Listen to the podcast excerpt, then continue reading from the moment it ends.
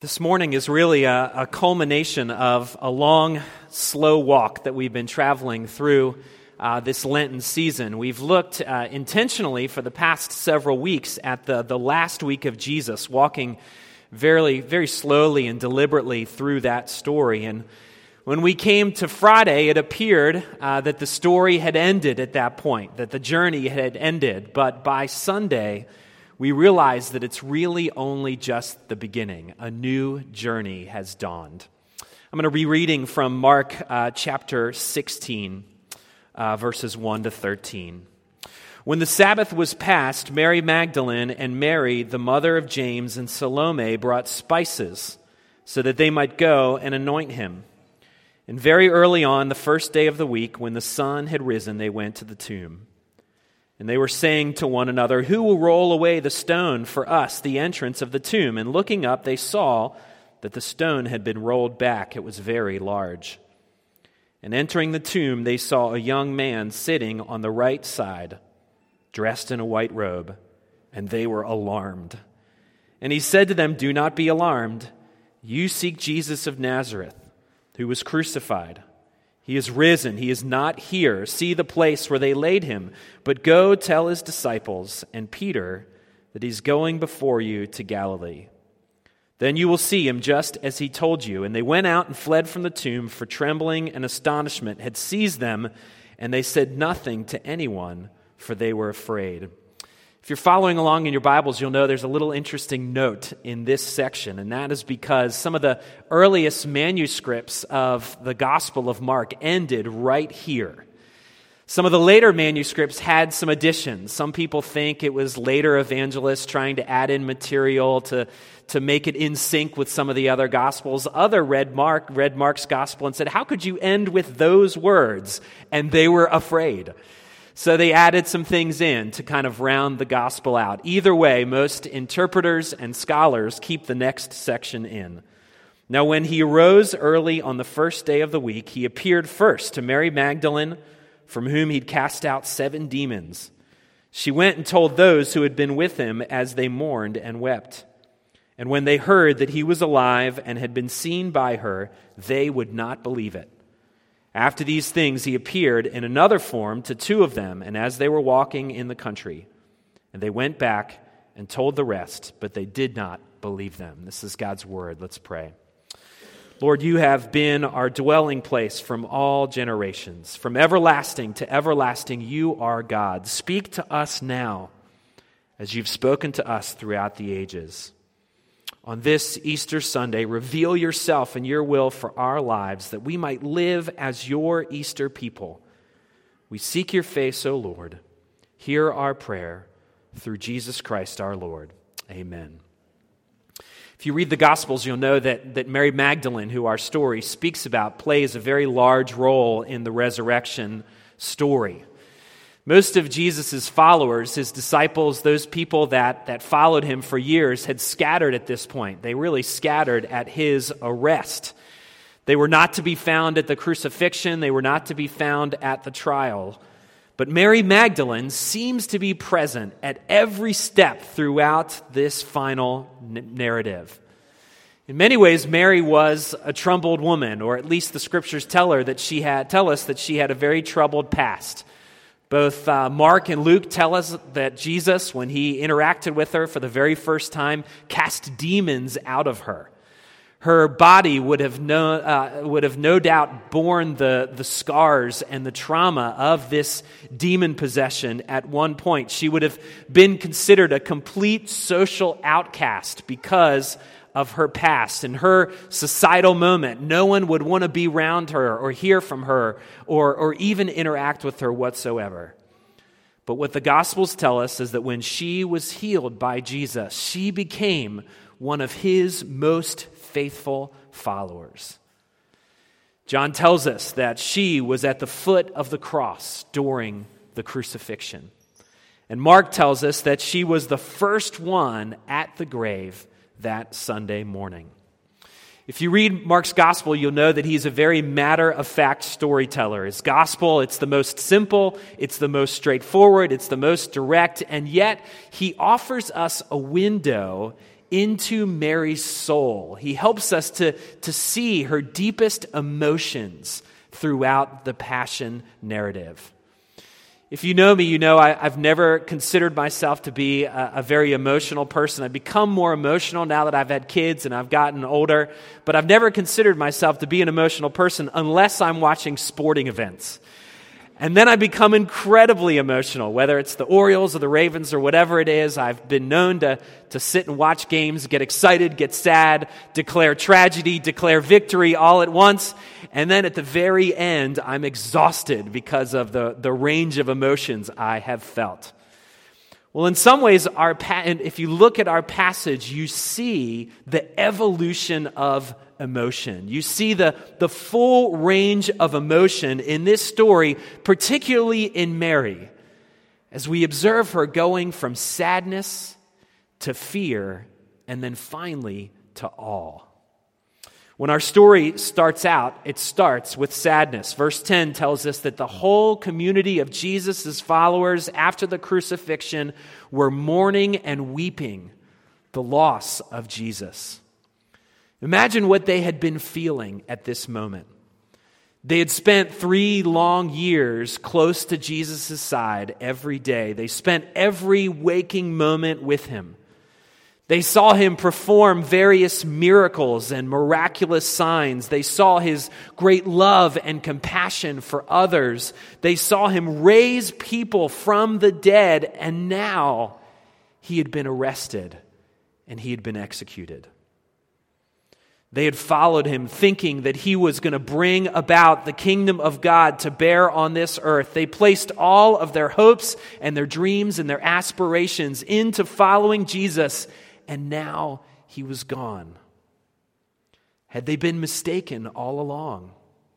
Had they wasted the last three years of their life? Now, what were they supposed to do with their lives? And, and what if the authorities found them and did the same thing to them that they had done to Jesus? Would they come and kill them too? Their friend, their teacher, was now dead and he was lying in a borrowed grave. To make matters worse, the, the Sabbath had begun on sundown at Friday and it carried through to sundown on Saturday. And whenever you or I deal with grief and sadness, sometimes the very best thing that we can do is just distract ourselves from the sadness. Your friends will call you up and you'll say, Don't stay home. Let's go out. Let's get your mind off of your grief and your sadness. Let's get your mind off the things that continue to replay in your mind. But because it was the Jewish Sabbath that Saturday, all that they could do was rest. They could not journey, they could not work, they couldn't do anything to distract themselves from the grief and the pain that they were feeling. The messages, the emotions would just keep playing in their heads and their hearts over and over and over again. That's why it says in verse 1 that when the Sabbath was past, Mary Magdalene and Mary, the mother of James and Salome, brought spices so that they might go and anoint him. And very early on the first day of the week, when the sun had risen, they went to the tomb. You just get this sense that they were waiting for the sun to come up. They couldn't wait for the sun to just come over the hill so that they could just do something with their grief and sadness. They had this grief and they wanted to do something with it. They had to distract themselves or act upon it. So, as soon as they are able, as soon as that sun comes up, they rush to the tomb to anoint Jesus' body.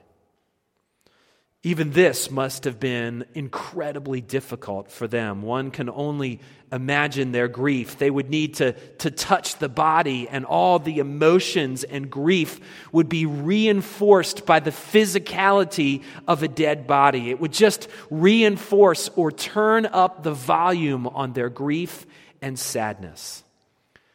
But when they arrive at the tomb, their emotions transform from sadness into fear. Mark seems to complete his gospel account with these words in verse 8 and they were afraid. The Greek here is the word phoberos, which is the same word that we get our word phobia from. You see, the women, they arrive at the tomb and the stone is rolled away, and immediately they are cast into all sorts of different emotions.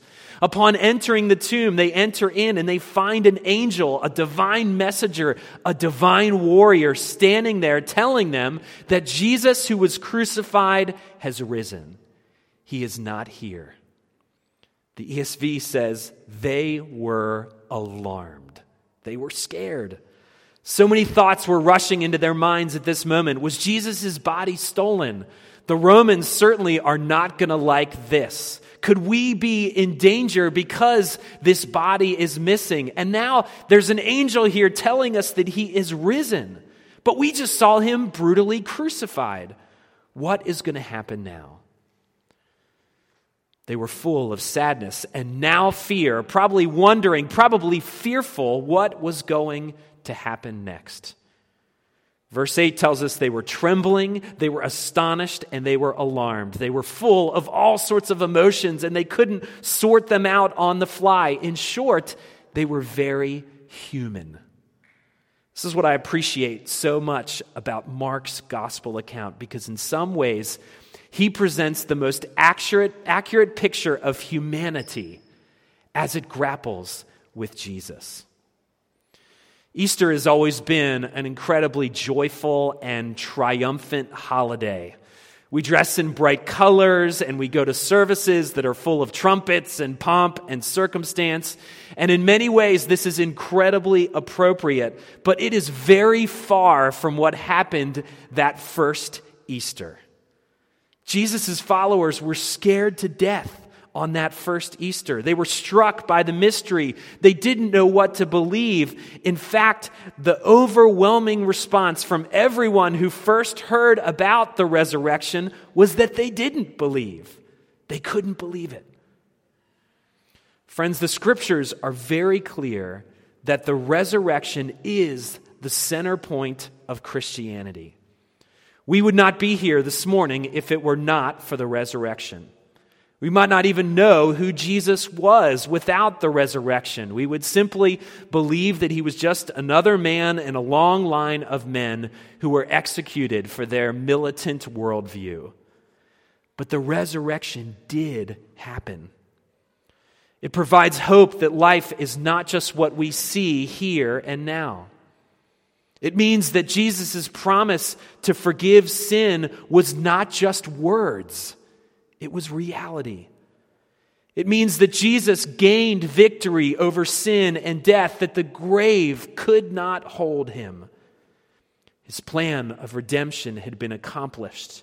We've been liberated from spiritual bondage. God's cosmic cleanup has begun. The kingdom of God is here.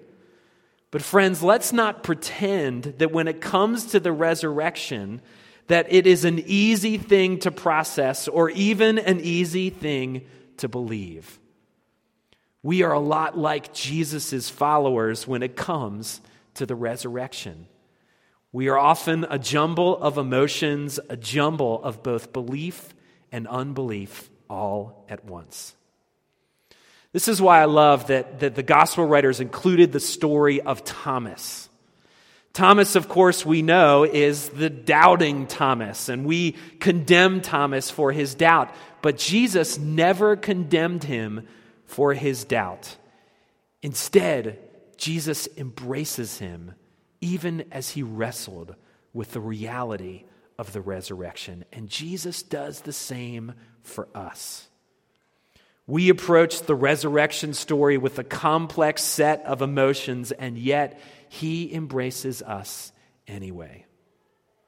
This is why the gospel is about his grace and about the gift of faith, not the strength that we can muster up on our own. Belief has never been easy. It wasn't easy for Jesus' disciples, and it isn't easy for us today.